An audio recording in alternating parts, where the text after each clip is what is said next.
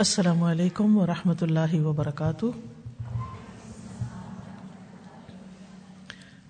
نحمد ونسلی علی رسول کریم اما بعد، فاعوذ باللہ من الشیطان الرجیم۔ بسم اللہ الرحمن الرحیم۔ رب اشرح لی صدری ویسر لی امری۔ واحلل عقدۃ من لسانی یفقهوا قولی۔ ایکو ختم کرے پلیز۔ الحمد للہ الذي خلق السماوات والارض وجعل الظلمات والنور له الحمد كله اوله واخره ظاهره وباطنه لا اله الا الله اله الاولين والاخرين لا اله الا هو الرحمن الرحیم سب تعریف اللہ کے لیے ہے جس نے آسمانوں اور زمین کو پیدا کیا اور اندھیروں اور روشنی کو بنایا، اسی کے لیے سب تعریف ہے، پہلی اور آخری، ظاہری اور باطنی۔ اللہ کے سوا کوئی معبود برحق نہیں، وہ پہلوں اور پچھلوں کا معبود ہے۔ اللہ کے سوا کوئی معبود برحق نہیں، وہ نہایت مہربان، بہت رحم فرمانے والا ہے۔ معزز خواتین آپ سب کو یہاں پر خوش آمدید کہتی ہوں۔ اور اللہ تعالیٰ سے دعا کرتی ہوں کہ اللہ تعالیٰ ہمارے اس وقت میں برکت ڈالے، ہمارے اس وقت کو ضائع ہونے سے بچائے، کہ ہم پوری توجہ سے سنیں اور اس نیت سے سنیں کہ جو بات ہم آج یہاں کریں، وہ ہمارے عمل میں بھی آ جائے۔ کیونکہ علم عمل کے بغیر محض ایک بوجھ ہوتا ہے، جو انسان اپنے اوپر اٹھا لیتا ہے۔ اس لیے بہت ضروری ہے کہ ہم جو اچھی بات سیکھیں، اس کو اپنی زندگی میں بھی لے کر آئیں۔ آج میں بات کروں گی اچھے اخلاق کے بارے میں، جس کو عربی میں حسن اخلاق کہا جاتا ہے، الخلق الحسن۔ الخلق الحسن اچھا اخلاق، خوبصورت اخلاق، بہترین اخلاق۔ حسن اخلاق اور حسن سلوک انسانی زندگی کا قیمتی سرمایہ ہے۔ عظیم اثاثہ ہے۔ ہر مذہب کے لوگ دنیا میں بسنے والا ہر انسان، آپ کسی سے بھی بات کریں، وہ اچھے اخلاق کا قائل نظر آئے گا کہ ہاں واقعی انسان کا اخلاق اچھا ہونا چاہیے۔ کیونکہ اس کے بغیر انسان میں انسانیت نظر نہیں آتی۔ انسان کی اصل خوبصورتی اور انسان کا اصل کردار سامنے نہیں آتا۔ دنیا میں سب سے زیادہ اچھا اخلاق کس کا تھا؟ آواز پھر خراب ہو گئی۔ پلیز آواز کو پہلی سیٹنگ پہ رہنے دیں تاکہ بات کر سکوں۔ اگر آپ توجہ سے سنیں گے تو انشاءاللہ سب کو آواز آئے گی۔ کیا میری آواز آ نہیں رہی آپ کے اوپر؟ آ رہی ہے نا، سب کو آ رہی ہے۔ تو اس کو نہیں چھیڑیں۔ دنیا میں سب سے بہترین اخلاق، دنیا میں سب سے بہترین اخلاق رسول اللہ صلی اللہ علیہ وسلم کا تھا، جس کی گواہی اللہ سبحان و تعالی نے دی۔ ومن اصدق من اللہ حدیثہ اور اللہ سے بڑھ کر کس کی بات سچی ہو سکتی ہے؟ اللہ سبحان و تعالیٰ نے رسول اللہ صلی اللہ علیہ وسلم کو ہمارے لیے بہترین نمونہ بنایا، جسے ہم کاپی کر سکتے ہیں، جس کے مطابق ہم اپنی زندگی بسر کر سکتے ہیں۔ آج انسانوں کے اندر نفسا نفسی کا عالم ہے۔ انہیں ایسا رول ماڈل چاہیے، انہیں ایسی مثال چاہیے کہ جس کو فالو کر کے جس کے مطابق زندگی بسر کر کے وہ ایک خوشگوار زندگی بسر کر سکیں۔ انسان کا لفظ انس سے ہے۔ انسان انسان سے انس پاتا ہے۔ تنہائی انسان کو کاٹتی ہے۔ اکیلا انسان خوش نہیں رہ سکتا۔ لیکن ہوتا یہ ہے کہ انسان جب انسانوں سے ملتا ہے تو پھر کیا ہوتا ہے؟ ایک دوسرے کی بد اخلاقی کی وجہ سے ایک دوسرے کی بد تہذیبی کی وجہ سے تکلیف میں مبتلا ہو جاتا ہے۔ اس سے کیسے بچا جائے؟ اس سے دوسروں کو کیسے بچایا جائے؟ اس کے لیے بہت ضروری ہے کہ ہم اپنی زندگی میں بار بار اچھے اخلاق کا تذکرہ کرتے رہیں اور اس کے موتی چنتے رہیں اور اپنے آپ کو اس سے سجاتے رہیں۔ قرآن مجید میں نبی صلی اللہ علیہ وسلم کے اخلاق کے بارے میں فرمایا گیا حضرت عائشہ کہتی ہیں کہ مجھ سے سعد بن ہشام بن عامر نے کہا کہ اے ام المؤمنین، مجھے رسول اللہ صلی اللہ علیہ وسلم کے اخلاق کے بارے میں بتائیے۔ انہوں نے فرمایا کہ آپ کا اخلاق تو قرآن ہی تھا۔ کیا تم نے قرآن میں اللہ ضب اجلّہ کا یہ فرمان نہیں پڑھا؟ وہ ان نقل اللہ خلق نظیم کہ آپ اخلاق کی بلندیوں پر فائز ہیں۔ اچھا ایک دفعہ جس چیز کو پانی لینا وہ لے لیں تاکہ موومنٹ ختم ہو، تو پھر ہم اپنی بات شروع کریں۔ جس کسی کو پیاس لگی ہے، ہاتھ کھڑا کر کے پانی لے لے تاکہ سب لوگ بیٹھ جائیں پھر ایک دفعہ خاموشی سے۔ علم کی مجلس کا ایک ادب ہوتا ہے اور یہ تو ایک یونیورسٹی ہے اور یونیورسٹی اسٹوڈینٹس ہیں اور آپ جانتے ہیں کہ علم توجہ کے بغیر غور کے غور کیے بغیر حاصل نہیں ہو سکتا۔ تو اس لیے رسول اللہ صلی اللہ علیہ وسلم کا اخلاق قرآن تھا۔ تو اس سے یہ پتہ چلتا ہے کہ بہترین اخلاق وہ ہے جو ہمیں قرآن مجید سے ملتا ہے۔ اس کے بعد رسول اللہ صلی اللہ علیہ وسلم کی زندگی سے ملتا ہے۔ آپ کے طرز گفتگو سے، آپ کے طرز معاملہ سے آپ گھر میں کیسے تھے؟ آپ اجنبی لوگوں کے ساتھ کیسے تھے؟ آپ اپنے صحابہ کے ساتھ کیسے تھے؟ آپ نے مختلف رولز کس طرح ادا کیے؟ رسول اللہ صلی اللہ علیہ وسلم نے ہمیں یہ بھی بتایا کہ انما بعثت لاتمم مکارم الاخلاق کہ مجھے اس لیے بھیجا گیا ہے کہ میں بہترین اخلاق کی تکمیل کر دوں۔ یعنی اس کے بعد بھیجے ہی اس لیے گئے تھے۔ کہ بہترین اخلاق کی تکمیل کر دیں یعنی مکمل کر دیں۔ اگر ہم رسول اللہ صلی اللہ علیہ وسلم کی سیرت کا مطالعہ کریں، تو ہمیں یہ معلوم ہوگا کہ آپ کی زندگی میں کوئی ایک چیز بھی ایسی نہیں بچی کہ جس کی آپ کے بعد اچھے اخلاق کے لیے کسی کو ضرورت ہو۔ یعنی آپ نے ہر وہ بات ہمیں بتا دی ہے کہ جس سے ایک انسان سب سے بہترین اخلاق کا مالک ہو سکتا ہے۔ لیکن افسوس یہ کہ ہم نے وہ سب کچھ جانا ہی نہیں۔ ہم دنیا کی تعلیم میں اتنے مصروف رہے کہ ہمیں یہ معلوم ہی نہیں ہوا کہ ایک انسان کے لیے بہترین انسان بننا صرف کوئی ڈگری ہی نہیں ہوتا، بلکہ اس کا رویہ اور اس کا معاملہ ہوتا ہے جو ہر وقت لوگوں کے ساتھ پیش آ رہا ہوتا ہے۔ کہ اس موقع پر وہ کیا کرتا ہے؟ اپنے گھر میں کیا کرتا ہے؟ اپنے گھر کے باہر کیسے کرتا ہے؟ تو یہ ساری چیزیں ہمیں رسول اللہ صلی اللہ علیہ وسلم کی تعلیم سے سیکھنے کو ملتی ہیں۔ عبداللہ ابن امر کہتے ہیں کہ نبی صلی اللہ علیہ وسلم بد زبان نہیں تھے اور نہ ہی فوہش گو تھے۔ آپ فرمایا کرتے تھے کہ تم میں سب سے بہتر وہ شخص ہے جس کے اخلاق سب سے اچھے ہوں۔ عبداللہ ابن عمر ابن العاص کہتے ہیں کہ یہ آیت جو قرآن میں نازل ہوئی ہے، یا ایوہ النبی انا ارسلنا کا شاہدم و مبشرم و نذیرا کہ اے نبی، بے شک ہم نے آپ کو گواہی دینے والا، خوشخبری دینے والا اور ڈرانے والا بنا کر بھیجا ہے۔ اور اللہ تعالیٰ نے تورات میں بھی یہ فرمایا تھا کہ اے نبی، بے شک ہم نے آپ کو گواہی دینے والا، بشارت دینے والا اور ان پڑھوں کی حفاظت کرنے والا بنا کر بھیجا۔ آپ میرے بندے اور میرے رسول ہیں۔ میں نے آپ کا نام متوکل رکھا ہے۔ آپ نہ تو بدخو ہیں، نہ سخت دل اور نہ بازاروں میں شور کرنے والے۔ نہ برائی کا بدلہ برائی سے دیتے ہیں، بلکہ معافی اور درگزر سے کام لیتے ہیں۔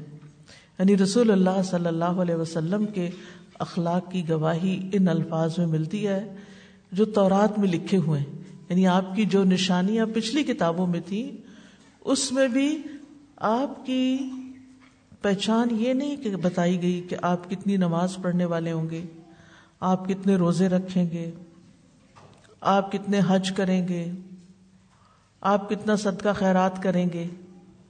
بلکہ آپ کی پہچان کیا بتائی گئی کہ آخری نبی کیسے ہوں گے؟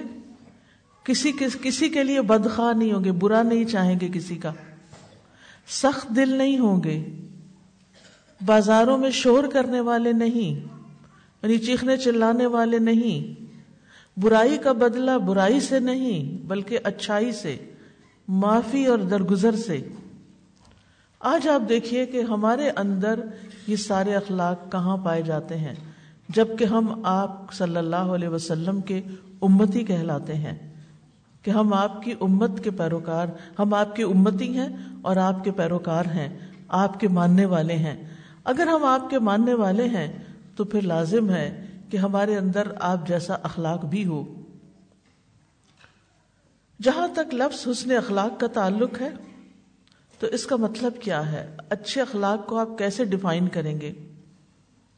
اس کو مختلف لوگوں نے مختلف طریقے سے ڈیفائن کیا ہے۔ حسن کا مطلب ہوتا ہے خوبصورتی۔ اور خوبصورتی کا معنی ہم سب سمجھتے ہیں۔ اور اخلاق جو ہے یہ لفظ خلق سے نکلا ہے۔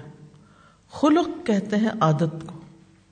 ایک انسان کا خلق ہوتا ہے یعنی اس کی تخلیق یعنی وہ اس کی فزیک، اس کی شیپ اس کی ہائٹ اس کے جسم کا رنگ، اس کے نان نقش، نین نقش جو ہوتے ہیں، یہ ساری چیزیں اس کا خلق ہے۔ یعنی وہ کس طرح کا انسان ہے جسمانی طور پر۔ اور ایک انسان کی عادات ہوتی ہیں جس کو خلق کہتے ہیں۔ دونوں ایک ہی روٹ سے ہیں، خلق اور خلق۔ خلق ہے انسان کی عادات۔ اس میں کوئی شک نہیں کہ انسانوں نے انسانوں کی خوبصورتی کے لیے کچھ معیار قائم کر رکھے ہیں۔ کہ اتنی ہائٹ ہونی چاہیے، اتنی ویسٹ لینتھ یعنی ویسٹ لینتھ اتنی ہونی چاہیے، ناک ایسا ہونا چاہیے، آنکھیں ایسی ہونی چاہیے، بال ایسے ہونے چاہیے، اور اس کو وہ خوبصورتی کی علامت قرار دیتے ہیں۔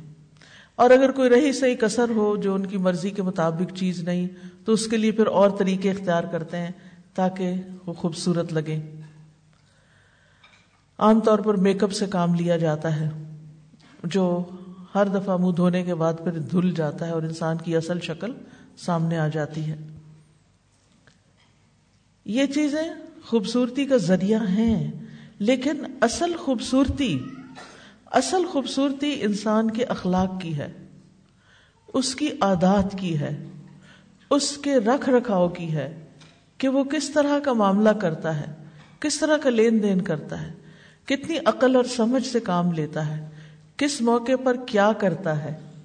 یہ دیکھا جائے گا اور پھر ڈٹرمن کیا جائے گا کہ اس انسان کا اخلاق کیسا ہے۔ پلیز یہ کیمرے کی لائٹ بند کیجیے اگر یہ تصویر اتر رہی ہے یا ویڈیو بن رہی ہے تو اس کو ڈیلیٹ کر دیجیے پھر اسی طرح آپ دیکھیے، حسن خلق جو ہے، اس میں جو خاص خاص نمایاں چیزیں ہیں، وہ کچھ یوں ہیں کہ انسان لوگوں کو تکلیف نہ دے۔ اپنے کسی بھی ایکشن سے۔ لوگوں پر سخاوت کرے اگر ان کی طرف سے کوئی تکلیف پہنچے تو اس پر صبر کرے خندہ پیشانی سے پیش آئے دوسروں کو معاف کر دے درگزر کر جائے دوسروں کے لیے وہی پسند کرے جو اپنے لیے پسند کرتا ہے۔ دوسروں کے ساتھ آسانی اور نرمی کا معاملہ کرے جو چیز آسانی سے ملے اسے لے لے اور جو دوسرے نہ دینا چاہیں اس کے لیے ان کو تکلیف نہ دے۔ حسن اخلاق اللہ سبحان تعالی کی پسندیدہ ترین صفت ہے۔ یعنی جب کسی انسان کے اندر اچھا اخلاق ہوتا ہے تو وہ شخص اللہ تعالیٰ کا محبوب بن جاتا ہے۔ رسول اللہ صلی اللہ علیہ وسلم نے فرمایا، بلا شبہ اللہ اللہ عزا وجل مہربان ہے۔ مہربانی اور بلند اخلاق کو پسند کرتا ہے اور اس کے گھٹیا پن سے نفرت کرتا ہے۔ یعنی انسانوں کے اندر جب گھٹیا اخلاق آتا ہے تو ایسے لوگ اللہ تعالیٰ کو پسند نہیں ہیں۔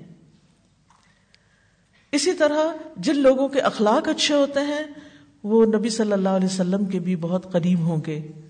آپ نے فرمایا، بے شک قیامت کے دن میرے نزدیک تم میں سے سب سے زیادہ محبوب اور قریب بیٹھنے والے لوگ وہ ہیں جو بہترین اخلاق والے ہیں۔ یعنی ان کو نیکسٹ ٹو دا پروفٹ بیٹھنے کے لیے جگہ ملے گی قیامت کے دن۔ اور یہ چھوٹا اعزاز نہیں، بہت بڑی عزت کی بات ہے۔ اور یہ وہ لوگ ہوں گے جن کے اخلاق اچھے ہوں گے۔ اسی طرح ایمان کی تکمیل بھی اچھے اخلاق سے ہوتی۔ یعنی کسی شخص کا ایمان کامل نہیں ہو سکتا مکمل نہیں ہو سکتا جب تک کہ اس کا اخلاق بہترین نہ ہو۔ پھر اسی طرح آپ نے یہ بھی فرمایا، میری امت کے بہترین لوگ وہ ہیں جو اخلاق کے لحاظ سے سب سے اچھے ہیں۔ آپ نے یہ بھی فرمایا کہ ابن آدم نے کوئی ایسا عمل نہیں کیا جو نماز پڑھنے، آپس میں صلح کرانے اور اچھے اخلاق سے بہتر ہو۔ یعنی انسان کی انسان کی قدر و قیمت اور انسان کا مقام بڑھ جاتا ہے اللہ کی نگاہ میں، رسول اللہ صلی اللہ علیہ وسلم کی نگاہ میں، عام لوگوں کی نگاہ میں جب انسان اچھے اخلاق سے مزین ہوتا ہے، خوبصورت بنتا ہے۔ اسی طرح آپ صلی اللہ علیہ وسلم نے ایک موقع پر یہ نصیحت بھی کسی کو کی کہ ثابت قدم رہو یعنی جو اچھا کام شروع کرو، پھر اس کو کرتے رہو۔ اور اپنا اخلاق اچھا کر لو۔ پھر اسی طرح نماز روزے کے قائم مقام ہے یہ نیکی۔ آپ نے فرمایا، بے شک مومن اپنے اچھے اخلاق سے روزہ دار اور قیام کرنے والے کا درجہ حاصل کر لیتا ہے۔ قیامت کے دن بھی جب امال نامے تولے جا رہے ہوں گے، تو ان لوگوں کے نام اعمال میں نیکیاں بہت وزنی ہوں گی جن کے اخلاق اچھے ہوں گے۔ یعنی اس دن جب ہمارا نتیجہ سامنے آئے گا اور امال سامنے آئیں گے اور ہر ایک کا امال نامہ اس کے ہاتھ میں دے دیا جائے گا، جو کچھ ہم دنیا میں کر رہے ہیں، تو وہ خوش قسمت لوگ ہوں گے جو دنیا میں اچھے اخلاق کے ساتھ رہے، کیونکہ ان کا نام اعمال ان کے دائیں ہاتھ میں دیا جائے گا اور انتہائی وزنی ہوگا۔ یعنی کوئی چیز پھر ان کو جنت میں جانے سے نہیں روک سکتی۔ اسی طرح جنت میں خوبصورت گھر بھی ان کے ہوں گے۔ جن کے اخلاق اچھے ہوں گے۔ نبی صلی اللہ علیہ وسلم نے فرمایا، جنت کی اعلی منازل کا ایک محل میں اس کا وعدہ کرتا ہوں، اس شخص کے لیے جو اپنے اخلاق کو عمدہ بنا لے۔ جہاں اچھا اخلاق ضروری ہے، وہاں برے اخلاق سے بچنا اور اپنی زندگی سے اس کو نکالنا بھی بے حد ضروری ہے۔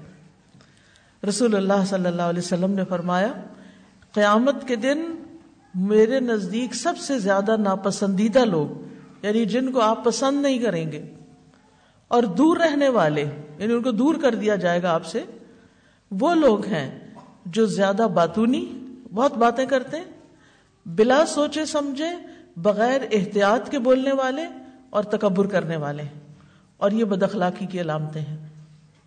یعنی بلا ضرورت بولنا، بغیر سوچے سمجھے بولنا اور پھر اپنے آپ کو بڑی چیز سمجھنا، تکبر کرنا۔ تکبر کے بارے میں تو ویسے بھی ہم جانتے ہیں کہ جس کے دل میں رائی کے دانے برابر بھی تکبر ہوگا، وہ جنت میں نہ جا سکے گا۔ مومن کے لیے بد اخلاقی میں جو بہت ہی بدترین چیز ہے، وہ اس کی فوش کلامی ہے۔ یعنی زیادہ باتیں بولنا بھی ناپسندیدہ ہے، لیکن اس سے اس سے برا کیا ہے کہ انسان گالی گلوچ کرے۔ کسی کو تنز کرے، کسی کو تانو تشنی کرے، کسی کے منہ پر چیخ چلا کے بولے۔ کیونکہ اللہ سبحان تعالی فوش کلامی سے نفرت کرتے ہیں۔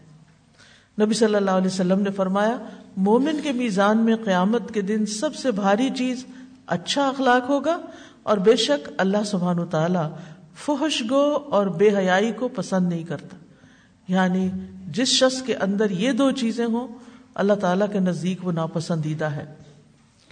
اب سوال یہ پیدا ہوتا ہے کہ ہم اپنے اچھے اخلاق کا مظاہرہ کہاں کہاں کریں؟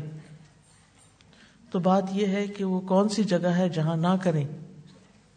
ہمیں ہر جگہ اچھے اخلاق کی ضرورت ہے۔ اس میں سب سے پہلے تو اپنے رب کے ساتھ عمدہ معاملہ۔ جس نے ہمیں پیدا کیا۔ جو ہمارا مالک ہے، جو ہمارا رازق ہے، جس کے پاس ہمیں واپس لوٹ کر جانا ہے۔ ہمارا وہ رب، جو بھی چیز ہمارے پاس ہے، وہ اسی کی طرف سے ہے۔ وما بکم من نعمت فمن اللہ تمہارے پاس جو بھی ہے، وہ اللہ سبحان تعالیٰ ہی کی طرف سے ہے۔ ایک ایک چیز اپنے جسم پر غور کریں۔ ہماری یہ آنکھیں کس نے بنائی؟ ہمارے یہ ہاتھ کس نے بنائے؟ ہماری یہ زبان کس نے بنائی؟ ہمارے یہ قدم کس نے بنائے؟ یہ سب کچھ تو اسی کا بنایا ہوا ہے۔ اس کے بغیر تم کچھ بھی نہیں تھے۔ ایک وقت تھا کہ ہم دنیا میں نہیں تھے، جب اللہ نے ہمیں نہیں بنایا تھا، ہمارا کوئی نام نشان، ہمارا کوئی وجود نہیں تھا۔ ہمیں کوئی نہیں جانتا تھا۔ حتیٰ کہ ہمارے ماں باپ بھی ہمیں نہیں جانتے تھے کہ ہم کون ہیں۔ ہم اتنے گمنام اور اتنے بے نام تھے۔ پھر اللہ نے ہمیں یہ سب کچھ دے کے، عقل سمجھ دے کے پیدا کیا۔ پھر ہمیں دنیا میں طرح طرح کی نعمتیں دی، آگے بڑھنے کے مواقع دیے، تعلیم دی، ہر چیز دی۔ پھر ان نعمتوں کو پا کر اگر انسان یہ سمجھتا ہے کہ اب اسے رب کی ضرورت نہیں، تو اس سے زیادہ احسان فراموش کون ہو سکتا ہے؟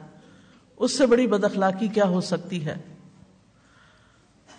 تو سب سے پہلے اللہ سبحان تعالی کے ساتھ ہمارا معاملہ بہترین ہونا چاہیے۔ اور وہ کیسے؟ کہ اللہ کے اللہ کے رب ہونے پہ راضی ہوں۔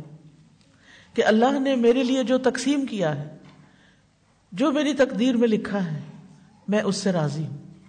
یہی میرے حق میں بہتر ہوگا۔ اسی میں میرا فائدہ ہوگا۔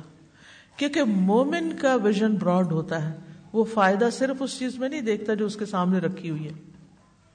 وہ ان چیزوں کے فائدے کے بارے میں بھی سوچتا ہے جو غیب سے تعلق رکھتی ہیں، جو آج نہیں، اسے کل ملنے والی ہیں۔ مثلاً ایک شخص اگر دنیا میں اس کا، اس کی جاب چلی گئی تو ہو سکتا ہے وہ کہ میں بڑا بدقسمت ہوں، میرے پاس کوئی کام نہیں۔ میری ڈگری کسی کام کی نہیں۔ مجھے دنیا میں رہنا ہی نہیں چاہیے، کئی لوگ خودکشی بھی کر لیتے ہیں۔ تو آپ دیکھیے کہ وہ شخص سوچ رہا ہے صرف دنیا کے اعتبار سے، جبکہ مومن کے لیے زندگی صرف یہ زندگی نہیں ہے۔ مومن جو کچھ بھی سوچتا ہے، مومن جو بھی پلاننگ کرتا ہے، وہ اس زندگی کے بعد جو کل کی زندگی ہے، اس کو سامنے رکھ کے کرتا ہے۔ وہ صرف آج کا فائدہ نہیں دیکھتا۔ بلکہ وہ کل کے نقصان کو برداشت نہیں کر سکتا۔ اگر کچھ چیزیں ایسی ہوتی ہیں زندگی میں، کچھ کام ایسے ہوتے ہیں جن کا ہمیں فائدہ یہاں بھی ہوگا اور وہاں بھی ہوگا۔ کچھ کام ایسے ہیں جن کا فائدہ ہمیں یہاں تو ہے، وہاں نہیں ہے۔ کچھ کام ایسے ہیں کہ جن کا فائدہ ہمیں یہاں نہیں اور وہاں ہوگا۔ اب مومن کس طرح کا فیصلہ کرتا ہے؟ نمبر ون جو تھا جس میں یہاں کا بھی فائدہ ہے، وہاں کا بھی فائدہ ہے۔ اس کو تو وہ خوشی سے اپنا لیتا ہے۔ اور آخری بات بھی کہ جس وہ کام جس کا دنیا میں فائدہ نہیں، لیکن آخرت میں فائدہ ہے، اس میں بھی وہ راضی ہو جاتا ہے۔ لیکن وہ کام جس کا دنیا میں فائدہ ہے اور آخرت میں نقصان ہے، مومن اس کام کو ہاتھ نہیں لگاتا۔ وہ خوش خوش قسمتی اور بدقسمتی کا معیار اس بات میں نہیں سمجھتا کہ مجھے دنیا میں کیا کچھ مل گیا؟ کتنی ترقی مل گئی؟ میں کہاں سے کہاں پہنچ گیا؟ میں کل کیا تھا؟ میں آج کیا ہوں؟ میں کل کیا ہوں گا؟ وہ صرف یہ نہیں دیکھتا۔ وہ یہ دیکھتا ہے کہ اس زندگی کے بعد جو اگلی زندگی شروع ہونے والی ہے، وہاں میرے ساتھ کیا ہوگا؟ وہاں مجھے کیا ملے گا؟ وہاں میں کیا پاؤں گا؟ وہاں میں کیا کھو دوں گا؟ کیونکہ وہ بالآخرت ہم یو مسلمان آخرت پر یقین رکھتے ہیں کہ ایک دن آنے والا ہے جب انسان کو اس کے اعمال کا بدلہ ملے گا۔ لہذا وہ ہر وہ کام کرنے کو تیار ہو جاتا ہے جو اس سے اس کا رب چاہتا ہے اور ہر اس چیز کو چھوڑنے کے لیے تیار ہو جاتا ہے جس سے اس کا رب ناراض ہوتا ہے۔ کیونکہ اس کو یہ پتا ہے کہ اس دنیا میں میں رب ہی کی وجہ سے ہوں اور جب تک مجھے رب رکھے گا جبھی تک میں یہاں ہوں اور جب رب بلا لے گا تو ساری دنیا بھی مل کے مجھے یہاں رکھ نہیں سکتی۔ میں لوگوں کا کتنا بھی محبوب کیوں نہ ہوں، لیکن کوئی بھی مجھے اپنے پاس نہیں رکھ سکتا۔ مجھے واپس جانا ہی جانا ہے۔ تو جب ہمارا جانا اتنا یقینی ہے اور ہمیں یہ یقین ہے کہ ہم اپنے رب کے سامنے جا کر کھڑے ہونے والے ہیں، یوم یقوم الناس لرب العالمین، کہ جس دن لوگ رب العالمین کے سامنے کھڑے ہوں گے اور پھر ان سے حساب لیا جائے گا، ان سے پوچھا جائے گا۔ تو انسان لازمی طور پر وہ کام کرنے کی کوشش کرے گا کہ جس سے رب راضی ہوگا، اور یہی اس کا رب کے ساتھ اچھا معاملہ ہے کہ اللہ کے احکام پر، اللہ تعالی کی، کے حکم پر وہ راضی رہے، سر تسلیم خم کر دے۔ ابو سعید خدری کہتے ہیں کہ رسول اللہ صلی اللہ علیہ وسلم نے فرمایا اے ابو سعید، جو اللہ کے رب ہونے، اسلام کے دین ہونے اور محمد صلی اللہ علیہ وسلم کے نبی ہونے پر راضی ہوا، اس کے لیے جنت واجب ہو گئی۔ یعنی وہ اپنے رب سے اچھا گمان رکھتا ہے، رب کو رازق سمجھتا ہے۔ رب کے دین پر وہ راضی ہے کہ میں مسلمان ہونے میں فخر محسوس کرتا ہوں، میں مسلمان ہونے پر خوش ہوں۔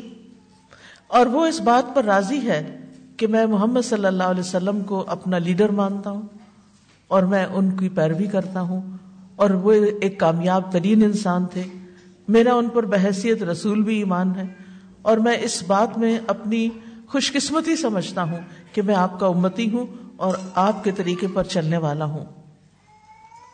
ایسا شخص اپنی آخرت کو، اپنی آخرت میں کامیاب ہونے والا ہے۔ اور اپنی آخرت کو سیو کرنے والا ہے۔ پھر اسی طرح ہم دیکھتے ہیں کہ خوش قسمت ہے وہ شخص کہ جو عبادات میں راحت پاتا ہے۔ اللہ کی اطاعت میں خوش ہوتا ہے۔ کچھ لوگ تو ایسے ہیں نا کہ جو زبردستی کی مشکل کے مارے کچھ عبادت کرتے ہیں۔ نماز کا وقت ہوا، کبھی پڑھی، کبھی نہ پڑھی، اور اگر کبھی پڑھی تو بھی بد دلی سے پڑھی۔ اور اگر پڑھی اور توجہ سے پڑھنے کی کوشش کی تو اس میں بھی بھرپور حصہ نہیں ڈالا، بلکہ بس سر سے اتارنے کی کوشش کی۔ لیکن کچھ لوگ ہیں کہ وہ انتظار کرتے ہیں کہ نماز کب، نماز کا وقت کب ہوگا۔ آج ہم میں سے ہر ایک یہ سوچے کہ میں کس کیٹیگری میں ہوں؟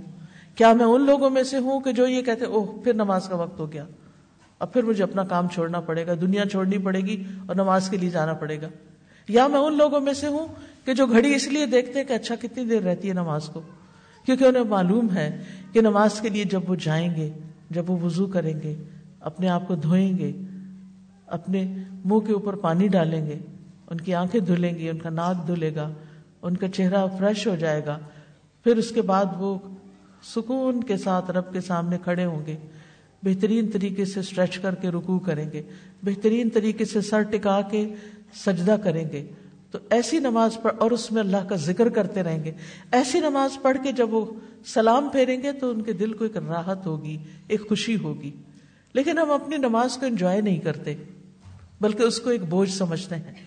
تو خوش قسمت ہے وہ کہ جو رب کے اس فیصلے پر راضی ہیں کہ اس کا بندہ دنیا میں ہوتے ہوئے ہر تھوڑی دیر کے بعد اس کی طرف جانے کا مشتاق ہو۔ آپ دیکھیں جس چیز سے ہمیں محبت ہوتی ہے ہمیں جو ہی فرصت ملتی ہے ہم سب سے پہلے اس کی طرف متوجہ ہوتے ہیں۔ اس کی مثال میں دو چیزیں دو, دو چیزوں سے دوں گی۔ ایک ہمارا سیل فون ہم صبح اٹھتے ہیں تو سب سے پہلے ہاتھ اس کی طرف بڑھتا ہے۔ ہم نماز سے فارغ ہوتے ہیں تو سب سے پہلے اسے اٹھاتے ہیں۔ ہم کھانا کھا چکتے ہیں بلکہ کھانے کے دوران بھی اس کو اٹھاتے رہتے ہیں۔ بعض لوگ تو سوتے وقت بھی بار بار اس کو دیکھتے رہتے ہیں۔ کہ کہیں کوئی نیا نوٹیفیکیشن ہو۔ یعنی سفر میں ہو ہزر میں ہو بیڈ پر ہو لوگوں کے بیچ میں ہو گھر والوں کے پاس ہو باہر ہو ایون کلاس روم میں ہو ایسی محبت ہے اس کے ساتھ۔ اب اس کی گواہی آپ کو مل گئی کہ ایسی محبت ہے اس کے ساتھ کہ کسی چیز کو بھی، کسی وقت بھی اس کو جدا نہیں کر سکتے۔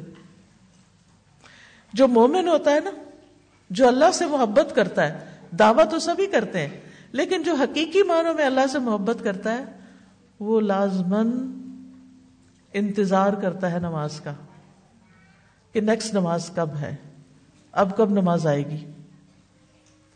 اور پھر وہ سارے کام چھوڑ کے اٹھ جاتا ہے۔ اسی طرح جن ماؤں کے بچے چھوٹے ہوتے ہیں، دودھ پیتے بچوں سے ماں کو کچھ زیادہ ہی محبت ہوتی ہے۔ وہ محبت بہت مختلف ہوتی ہے باقی محبتوں سے۔ تو اب آپ دیکھیے کہ وہ محبت جو ایک ماں کو دودھ پیتے بچے سے ہوتی ہے، اگر وہ ماں جاب کرنے والی تو جو ہی گھر میں داخل ہوتی ہے، تو سب سے پہلے کس کا پوچھتی میرا بچہ کہاں ہے؟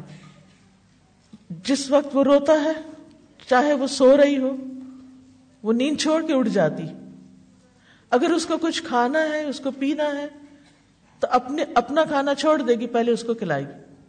یہ سب محبت ہے۔ محبت کی وجہ سے ایسا کر اتنی محبت ہے کہ اس کی نیپی صاف کرنے میں بھی وہ خوشی محسوس کرتی کہ میں نے اپنے بچے کو صاف کر کے کمفرٹیبل کر دیا۔ میں نے اس کی ضرورت پوری کر دی۔ محبت تو ہر طرح کی قربانی کرنے پر اکساتی ہے انسان کو۔ تو آپ سوچئے، اگر ہمیں واقعی اللہ سے محبت ہے، تو یہ کیسے ہو سکتا ہے کہ اللہ تعالیٰ ہمیں حیا الصلاح حیا الفلاح او نماز کی طرف او کامیابی کی طرف، اس کی پکار دیں اور ہم اپنے بستر سے نہ اٹھیں، ہم اپنا کام نہ چھوڑیں، ہمیں کوئی شوق ہی نہ ہو، ہم اس کی طرف رغبت ہی نہ رکھتے ہوں۔ تو چلے کوئی بات نہیں، کتنے دن آخر ایسے کریں گے؟ ایک دن تو واپس اللہ ہی کے پاس جانا ہے۔ اور اسی سے ملاقات کرنی ہے۔ اور جب اس سے ملاقات کرنی ہے تو پھر پھر اس کو کیا بتائیں گے؟ نماز ملاقات ہے، اللہ کی ملاقات ہے دنیا میں، کیونکہ اس وقت ہم سب چھوڑ دیتے ہیں۔ ہاتھ میں ہے کچھ، وہ بھی چھوڑ دیتے ہیں۔ کچھ اٹھایا ہوا وہ بھی اتار دیتے ہیں۔ اور اگر کچھ دل دماغ میں تو اس کو بھی نکالنے کی کوشش کرتے ہیں۔ اور اللہ تعالیٰ کی طرف متوجہ ہوتے ہیں۔ یہ اللہ سے ملاقات ہے۔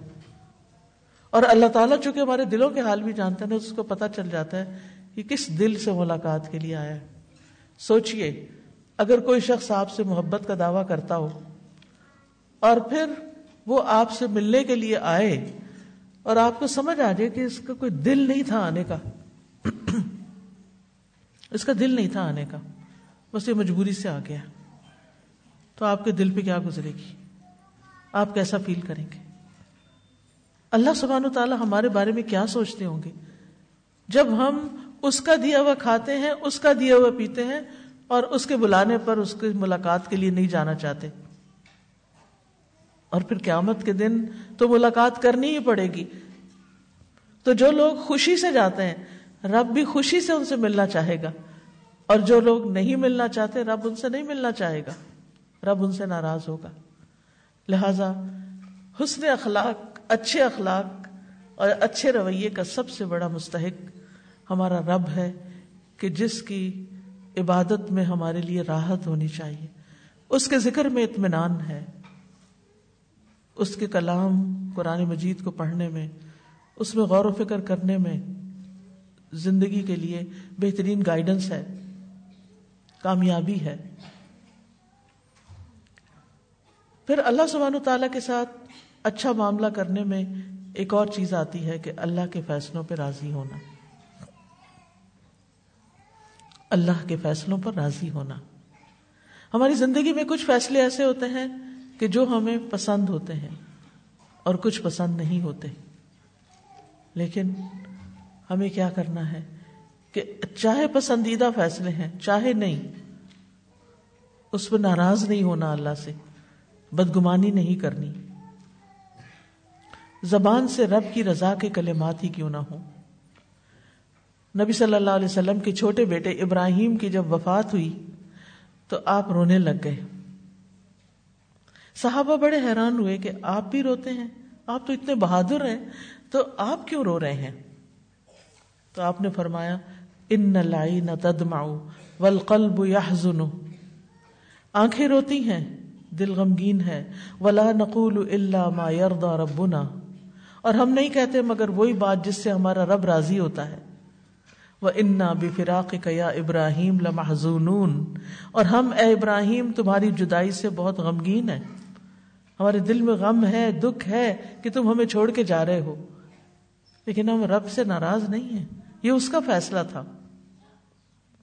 کوئی اپنے دودھ پیتے چھوٹے پیارے بیٹے کو فوت ہونے کے بعد ایسے بھی رخصت کر سکتا ہے کہ ہم اس پہ راضی ہیں؟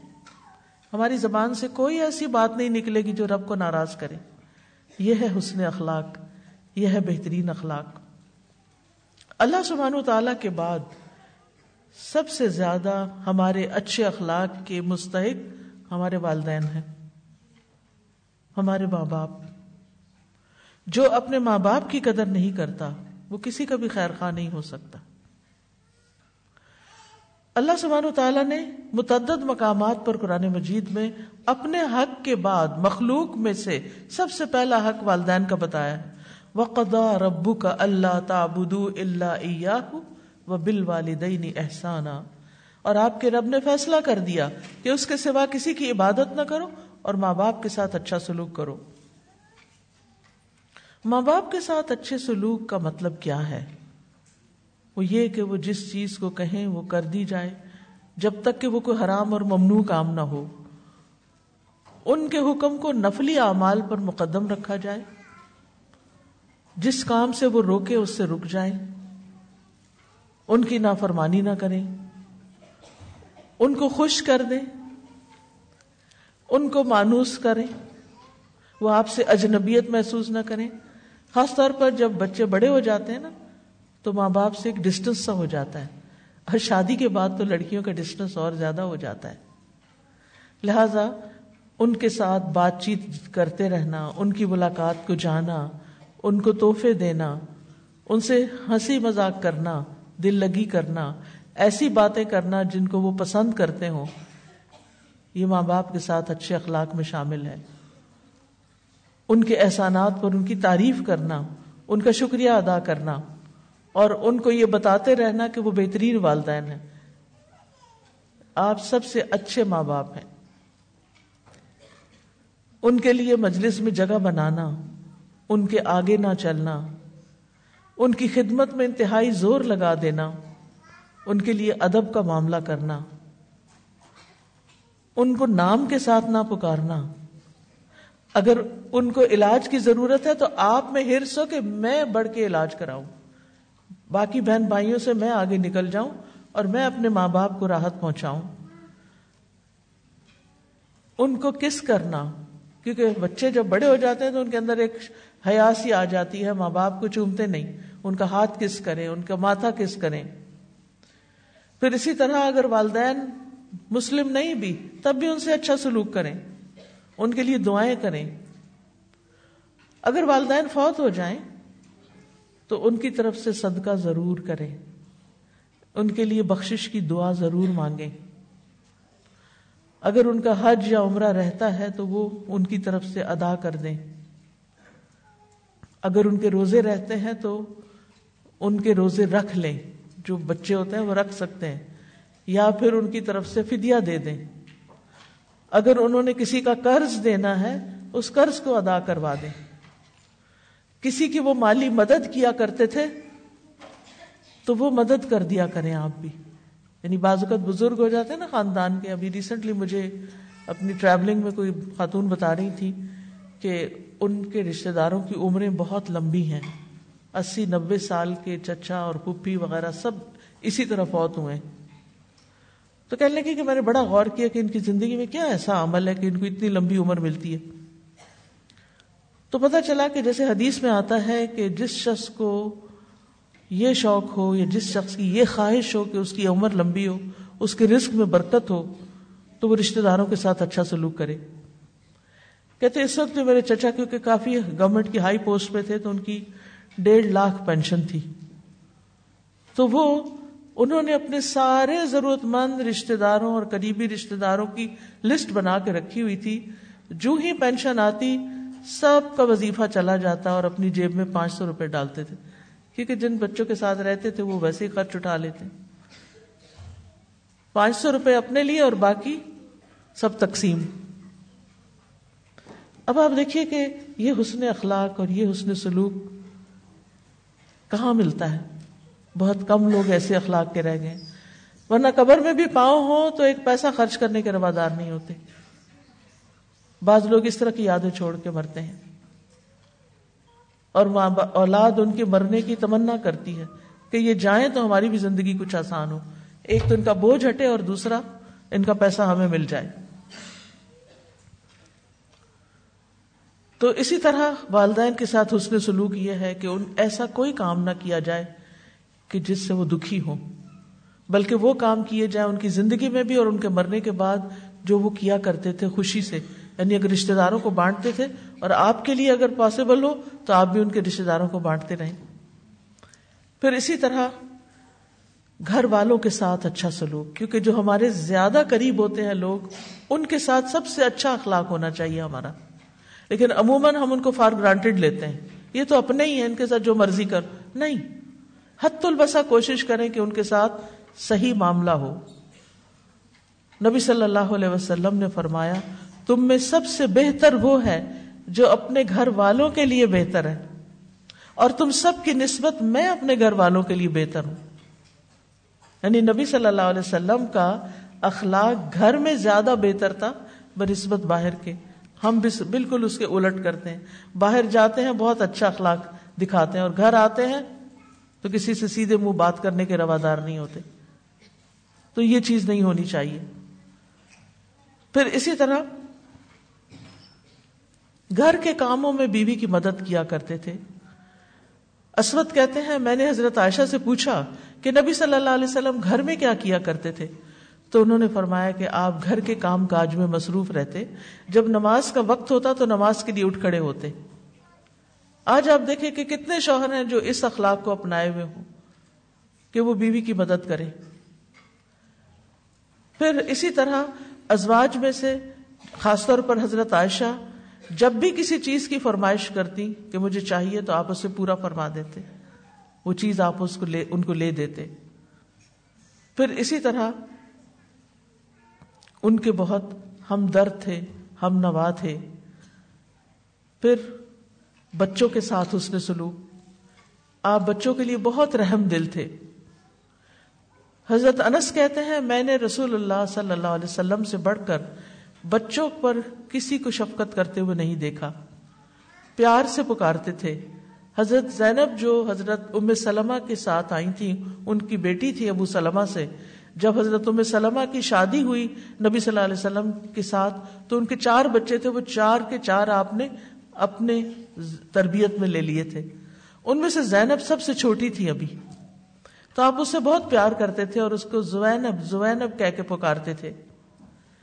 اسی طرح جب آپ بچوں کو دیکھتے تو ان کو بلاتے، ان کے سر پہ ہاتھ پھیرتے، ان کے گال پہ ہاتھ پھیرتے۔ جابر بن سمرا کہتے ہیں، میں نے رسول اللہ صلی اللہ علیہ وسلم کے ساتھ زہر کی نماز پڑھی، پھر آپ اپنے گھر جانے کو نکلے، میں بھی آپ کے ساتھ نکلا۔ سامنے سے کچھ بچے آ گئے، آپ نے ہر بچے کے رخسار پہ ہاتھ پھیرا۔ اور میرے رخسار پر بھی ہاتھ پھیرا۔ میں نے آپ کے ہاتھ میں وہ ٹھنڈک اور خوشبو پائی جیسے خوشبو ساز کے ڈبے میں سے ہاتھ نکالا ہو یعنی کسی خوشبو کو ٹچ کر کے آئے ہوں۔ اسی طرح بچوں کے جذبات کا بہت خیال رکھتے تھے۔ یعنی حسن اخلاق میں سے یہ بھی ہے کہ دوسرے کے جذبات کا خیال رکھا جائے۔ بشر کہتے ہیں، میرے والد نبی صلی اللہ علیہ وسلم کے ساتھ ایک غزبے میں شہید ہو گئے تھے۔ تو نبی صلی اللہ علیہ وسلم میرے پاس سے گزرے اور میں رو رہا تھا یعنی اپنے باپ کو یاد کر کے۔ یتیم بچے تھے۔ آپ نے مجھ سے فرمایا، تم چپ ہو جاؤ۔ کیا تم اس بات پہ راضی نہیں کہ میں تمہارا والد ہوں اور عائشہ تمہاری والدہ ہوں؟ یعنی اس کو اس طرح کنسول کیا کہ اس کو والدین، والد کی کمی محسوس نہ ہو۔ حضرت انس کہتے ہیں، میں نے نبی صلی اللہ علیہ وسلم کی مدینہ منورہ میں دس برس خدمت کی۔ میں ان کی خواہش کے مطابق نہیں بھی کام کرتا تھا، لیکن آپ نے مجھے کبھی اف نہیں کہا۔ اور نہ کبھی یہ فرمایا کہ تم نے ایسا کیوں کیا یا ایسا کیوں نہیں کیا؟ یعنی یہ کام کیوں نہیں کیا، وہ کام کیوں نہیں کیا؟ اگر میں کر دیتا تو بہت اچھا تھا، اگر نہیں کرتا تھا تو آپ اس سے ہمارے پیچھے نہیں لگتے تھے۔ کسی کام پہ ملامت نہیں کرتے تھے۔ وہ کہتے ہیں کہ آپ نے مجھے کبھی ملامت نہیں کی تھی۔ اور اگر گھر والوں میں سے کوئی اور میری ملامت کرتا تو آپ فرماتے کہ اسے چھوڑ دو، اگر تقدیر میں یہ کام ہوتا تو کر لیتا۔ پھر اسی طرح رشتے داروں کے ساتھ اچھا سلوک رشتے داروں کے ساتھ اچھا اخلاق۔ رشتے دار میں کون کون آتا ہے؟ جیسے والدین آتے ہیں، اولاد آتی ہے، بہن بھائی آتے ہیں، پھر بہن بھائیوں کے بچے، پھر خالہ، ماموں، چچا، پھر ان کے بچے، پھر ایکسٹینڈیڈ فیملی دادا دادی کے جو، اگر والد یا دادا دادی کی کوئی ایکس وائف ہسبینڈ سے بچے ہوں تو وہ بچے یعنی ان سب کے ساتھ حسن سلوک کیسے کیسے اچھا برتاؤ ہو ان کی تکلیف دور کر کے اگر وہ کسی پریشانی میں ہے کسی تکلیف میں ہے ان کی ضروریات پوری کر کے مال دے کر اگر آپ کے پاس مال ہے اور ان کے پاس نہیں ہے مثلا رشتے داروں میں سے ایسے بچوں کو تلاش کیجیے جو اپنی فیس نہیں دے سکتے آپ کما رہے ہیں اب اچھا آپ کے پاس اللہ کا دیا ہوا بہت کچھ ہے۔ لہذا آپ ان بچوں کی فکر کریں جو سب سے پہلے اپنے ہی رشتے داروں میں سے۔ بعض اوقات ان کا رویہ ہمارے ساتھ اچھا نہیں ہوتا تو ہم ان کو چھوڑ کے باہر مدد کرتے رہتے ہیں۔ وہ بھی اچھی بات ہے جس کی بھی آپ مدد کریں، لیکن پہلا حق رشتے داروں کا ہے۔ لہٰذا اگر کوئی کتابیں نہیں خرید سکتا تو ان کو کتابیں خرید کر دیں۔ کسی کی شادی کا مسئلہ ہے تو اس مسئلے کو حل کریں۔ کسی کے گھر میں جھگڑا ہے تو اس جھگڑے کو سلجھائیں۔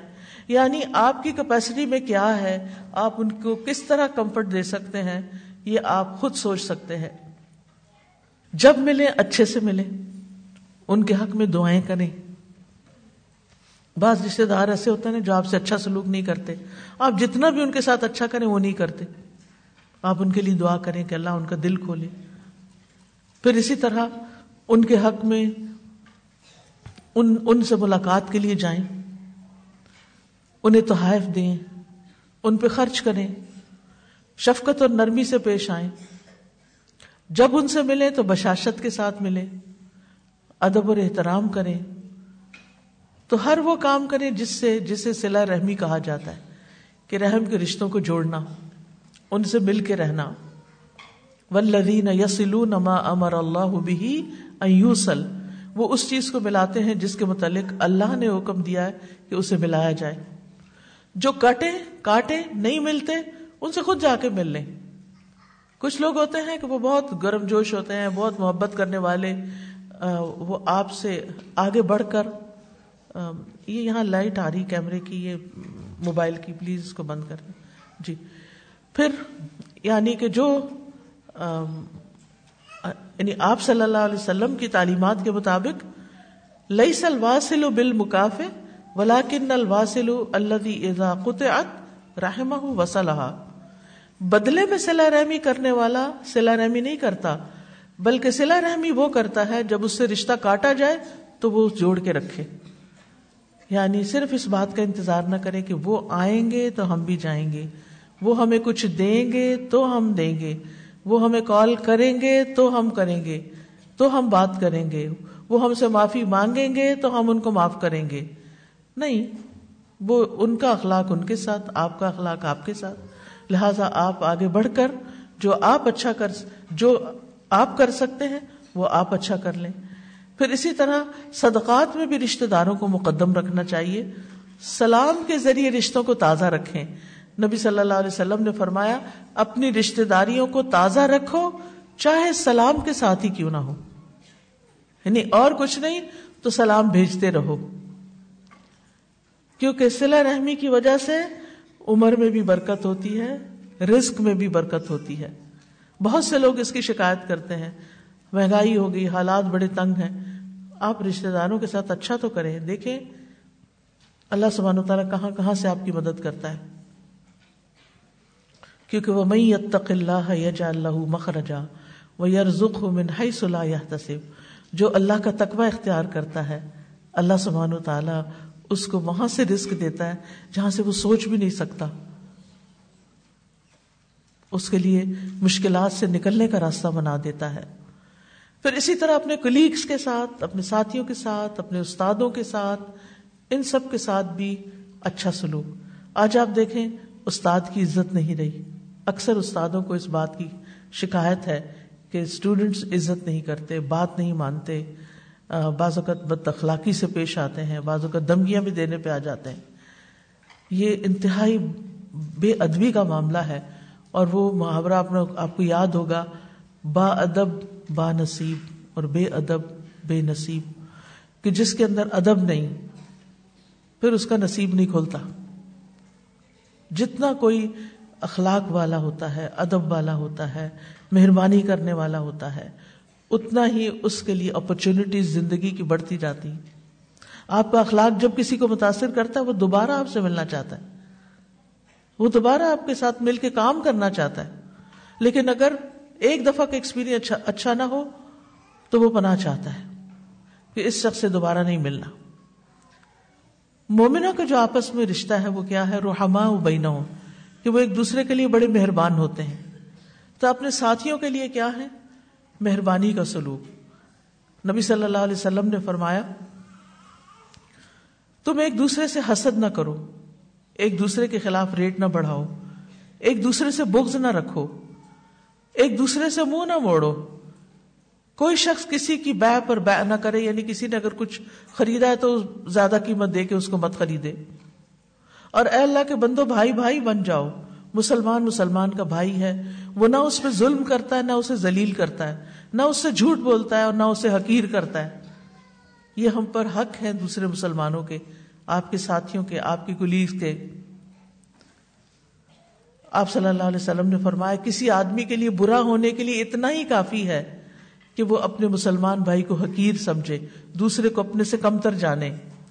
ایک مسلمان دوسرے مسلمان پر پورا پورا حرام ہے، اس کا خون، اس کا مال اور اس کی عزت و آبرو۔ پھر اسی طرح آپ نے فرمایا، مومن محبت کرتا ہے اور اس سے محبت کی جاتی ہے۔ اس بندے میں کوئی خیر نہیں جو نہ محبت کرتا ہے، نہ اس سے کوئی محبت کرتا ہے۔ اور لوگوں میں سے سب سے بہترین وہ ہے جو سب سے زیادہ ان کو نفع پہنچاتا ہے، جو سب سے زیادہ ان کو فائدہ دینے والا ہے۔ پھر اسی طرح نبی صلی اللہ علیہ وسلم کے طریقے سے پتا چلتا ہے کہ آپ انصار سے ملنے کے لیے جاتے، ان کے بچوں کے سر پہ ہاتھ پھیرتے اور ان کے لیے دعائیں کرتے تھے۔ حالانکہ آپ بہت مصروف انسان تھے۔ پھر اسی طرح جریر بن عبداللہ البجلی کہتے ہیں، میں نے جب بھی نبی صلی اللہ علیہ وسلم کو دیکھا مجھے دیکھ کے مسکرائے ان کی بس یاد یہی تھی۔ پھر اسی طرح ایک دوسرے سے درگزر کرنا بھی بہت ضروری ہے۔ جہاں تعلقات ہوتے ہیں، وہاں شکایتیں بھی ہو جاتی ہیں۔ لیکن ان کو دل میں رکھ کے نہیں بیٹھ جانا چاہیے، معاف کرتے چلے جانا چاہیے، درگزر کرتے چلے جانا چاہیے۔ اسی طرح اختلاف ایک خوبصورت چیز ہے۔ اگر آپ کی رائے سے کوئی اختلاف کرتا ہے، تو آپ دیکھیں دنیا میں کتنا اختلاف ہے۔ پہاڑوں کے رنگوں میں، پودوں میں، پھولوں میں، پھلوں میں، ان کے ذائقوں میں، ان کی خوشبو میں۔ دنیا میں اختلاف اختلاف اور یہ خوبصورتی کی علامت ہے۔ اگر انسانوں میں سے بھی کسی انسان کے ساتھ، جن کولیگس کے ساتھ آپ کام کرتے ہیں، اگر ان کے ساتھ آپ کا کوئی اختلاف ہے، تو اس کو پرسنل نہ لیں کہ یہ بس میرے ساتھ کبھی بھی میری ہاں میں نہیں ہاں میں لاتا۔ اور اس کو تو میرے سے کوئی گراج ہے؟ ایسا نہیں۔ بعض اوقات اگر آپ توجہ سے دوسرے کی بات سنیں تو آپ دیکھیں گے کہ اس کا دیا ہوا مشورہ زیادہ بہتر ہے۔ اور اگر آپ سمجھتے کہ بہتر نہیں، تو ایک دوسرے سے اچھی مفاہمت کے ساتھ اس کو ریجیکٹ بھی کر سکتے ہیں۔ تو نبی صلی اللہ علیہ وسلم نے معاذ رضی اللہ عنہ اور ابو مسا شری کو دونوں کو یمن بھیجا۔ اور آپ نے فرمایا، لوگوں کے لیے آسانی پیدا کرنا۔ یہ دونوں گورنر تھے اس علاقے کے۔ فرمایا انہیں سختیوں میں مبتلا نہ کرنا، لوگوں کو خوش رکھنا، نفرت نہیں دلانا، اور دونوں آپس میں اتفاق رکھنا۔ یعنی ایک دوسرے سے لڑنا، جھگڑنا نہیں شروع کر دینا، اور اختلاف پیدا نہ کرنا۔ یعنی ایسا اختلاف کہ جس سے لڑائی، جھگڑا پیدا ہو۔ پھر اسی طرح معاشرے کے ان طبقات سے بھی اچھا سلوک کرنا کہ جو کمزور ہیں، جیسے خادم ہیں آپ کے، ان کا احساس کرنا، ان کی تعلیم و تربیت کا انتظام کرنا۔ رسول اللہ صلی اللہ علیہ وسلم کمزور مسلمانوں کے پاس جاتے، ان سے ملاقات کرتے، ان کے مریضوں کی بیمار پرسی کرتے، ان کے جنازوں میں حاضر ہوتے۔ آپ چلنے میں پیچھے رہتے، کمزور کو اپنے آگے چلاتے اور ان کو اپنے ساتھ بٹھاتے، ان کے لیے دعائیں کرتے۔ یہ تھا ہمارے نبی صلی اللہ علیہ وسلم کا اخلاق۔ ان کی حاجتیں پوری کرتے، بہترین انداز میں اصلاح کرتے۔ لوگوں پر احسان کرتے۔ ان کی طرف سے اگر کوئی تکلیف پہنچتی تو صبر و تحمل پر صبر و تحمل سے کام لیتے۔ غلطی پر ڈانٹنے کی بجائے نرمی سے تعلیم دیتے، سکھاتے لوگوں کو۔ پھر اسی طرح غیر مسلموں کے ساتھ بھی آپ کا سلوک بہت اچھا تھا۔ ان کی تعلیف قلب کرتے تھے۔ بعض اوقات جیسے جنگ میں کوئی وار بوٹی آئی ہے تو اپنے صحابہ کو نہیں دیتے تھے، ان لوگوں کو زیادہ دے دیتے تھے۔ نرمی سے اصلاح کرتے اور ان کو سکھاتے۔ ان پر سختی نہیں کرتے تھے، ان کے ساتھ احسان کا معاملہ کرتے۔ حتیٰ کہ دشمنوں تک کے ساتھ بھی آپ کا معاملہ بہت اچھا تھا۔ دشمنوں کو بد دعا نہیں دیتے تھے۔ ان کی بد اخلاقی کا جواب بہت اچھے طریقے سے دیتے۔ جن جن دشمنوں سے تکلیف پہنچی، ان سے بدلہ نہیں لیا، بلکہ مکہ فتح ہوا تو معاف کر دیا۔ جان کے دشمنوں کے ساتھ احسان کیا۔ تو خلاصہ اس ساری ٹاک کا یہ ہے کہ ہماری اصل قیمت، ہماری اصل ورتھ، ہماری اصل ویلیو ہمارے اخلاق کے مطابق ہے۔ جتنا جس کا اخلاق اچھا ہوگا، اتنا ہی وہ کامیاب انسان ہوگا۔ اتنا ہی وہ لوگوں کے دلوں میں اس کی چاہت ہوگی۔ اتنا ہی وہ دنیا میں فائدہ پہنچا سکے گا۔ اور قیامت کے دن میں بھی اس کی نیکیاں اتنی ہی زیادہ بھاری ہوں گی۔ تو کرنے کے کام کیا ہے خلاصہ کیا ہے؟ کہ جو بھی کوئی انسان ہو، اس کے ساتھ اچھا معاملہ اچھا رویہ، آرام سے، احترام سے بات کرنا، ان کی طرف سے تکلیف پہنچے تو اس کو یاد نہیں رکھنا، دل سے نکال دینا، لوگوں کی طرف سے اپنے دل صاف رکھنا، ان کو، ان کی غلطیوں پر، ان کے لیے کوئی وجوہات تلاش کرنا۔ کہ کوئی ریزن ہوگی، کوئی وجہ ہوگی، شاید اس نے مجھے دیکھا نہیں، شاید وہ تھکی ہوئی ہو، شاید میری ہی کوئی غلطی ہو۔ پھر اسی طرح سینے میں حسد اور کینا نہیں پالنا، کیونکہ وہ چہرے پہ بھی آ جاتا ہے۔ جب تک دل میں کینا ہوگا، دل قلب سلیم نہیں ہوگا۔ اور قیامت کے دن جو کام آنے والی چیزیں ہیں، ان میں نمبر ون قلب سلیم ہے۔ حسد، تان و تشنی کا سبب بنتا ہے۔ جس سے آپ ناراض ہوتے ہیں نا، پھر آپ اس کو تانے دینے لگتے ہیں۔ لوگوں میں بدنام کرنے لگتے ہیں۔ اس سے بھی بچنا ہے۔ اعلی مرتبہ پانے کے لیے دس صفات کو اختیار کرنا ہے۔ کہا جاتا ہے کہ جو لوگ بلند مرتبے پر فائز ہوتے ہیں، ان کے اخلاق کی دس چیزیں ہوتی ہیں۔ سینے کی سلامتی اور پاکیزگی، مال کی سخاوت زبان کی سچائی، نفس کی آجزی اور انکساری، سختی میں صبر کرنا، تنہائیوں میں رونا، لوگوں کے لیے خیر خواہی کرنا، مومنوں کے لیے رحم دلی کرنا اپنی موت کے بارے میں غور و فکر کرنا اور واقعات، حالات سے سبق پکڑنا۔ ایسے لوگ ہی کامیاب لوگ ہوتے ہیں۔ جو دنیا اور آخرت کی کامیابی حاصل کر لیتے ہیں اور آخر میں ہم دعا کرتے ہیں کہ اللہ تعالی ہمارے اخلاق کو بہترین کر دے۔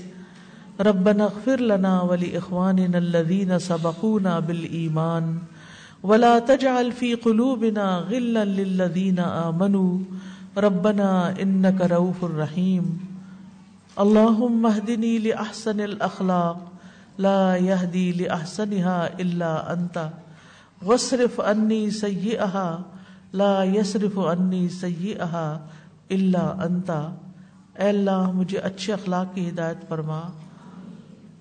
یا اللہ، تیرے سوا کوئی اچھے اخلاق کی ہدایت نہیں دے سکتا۔ اور برے اخلاق مجھ سے دور کر دے۔ تیرے سوا کوئی بھی مجھے برے اخلاق سے دور کرنے والا نہیں۔ اللہ مغفر لی ذنوبی و خطا یا اللہ ان عشنی وجبرنی وحدنی وحدنی لصالح الاعمال والاخلاق فانه لا يهدي لصاحبها فانه لا يهدي لصالحها ولا يصرف سيئها الا انت اللهم اني اعوذ بك من منكرات الاخلاق والاعمال والاهواء اے اللہ بے شک میں تجھ سے برے اخلاق، برے اعمال اور بری خواہشات سے بنا چاہتا ہوں۔ اللہ جنبنی منکرات الاخلاق والاہواء والادواء اے اللہ، مجھے برے اخلاق، بری خواہشات اور بری بیماریوں سے بچا۔ اللہم احسن تخلقی احسن خلقی۔ اے اللہ، تو نے میری بناوٹ، میری صورت بڑی اچھی بنائی اور تو میرا میری سیرت بھی بہت خوبصورت کر دے۔ اللہم الف بین قلوبنا و اسلح ذات شأننا۔ وحدنا سبل السلام ونجنا من الظلمات الى النور وجنبنا الفواحش ما ظهر منها وما بطن وبارك لنا في أسمائنا وأبصارنا وقلوبنا وأزواجنا وذرياتنا وتب علينا إنك أنت التواب الرحيم وجعلنا شاكرين لنعمتك متكئين مسنين بها مسنين بها قابليها و وأتمها علينا. ربنا تقبل منا انك انت السميع العليم. وتب علينا انك انت التواب الرحيم. وصلى الله تعالى على خير خلقه محمد وعلى اله واصحابه واهل بيته اجمعين برحمتك يا ارحم الراحمين. الہی آمین